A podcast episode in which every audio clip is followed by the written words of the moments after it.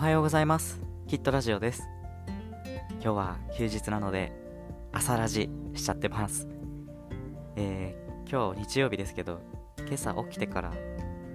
2時間ぐらいゲームしてました。最近ハマってるゲームがあって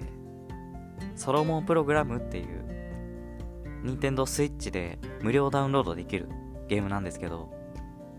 今年の2月25日ぐらいにリリースされたものだからまだ出たてなんですね。だから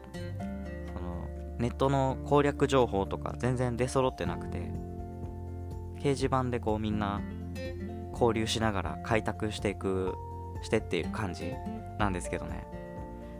そこがまあ面白いというか自分もこう工夫しながらやってるんですけど、ね、ちょっと小学校の時の話を思い出してあのファイナルファンタジー6っていうスーパーファミコンのゲームをやってたんですけど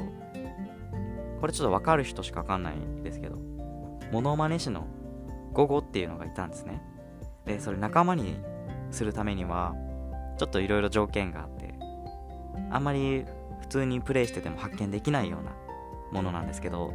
自分はそれ自力で発見できてすごい嬉しくて、まあ、その時小学校だからネットも攻略本も持ってなくてだったんですけど友達にその話をしてでその人は攻略本を持ってるみたいであで俺はそれ本見てやったよみたいなことを言われてその時はあそうなんだとか思ったんですけどちょっと今にして思うと、まあ、攻略本を見ながら進めると、ね、確実にそういうなんか仲間とかゲットできるけど発見とか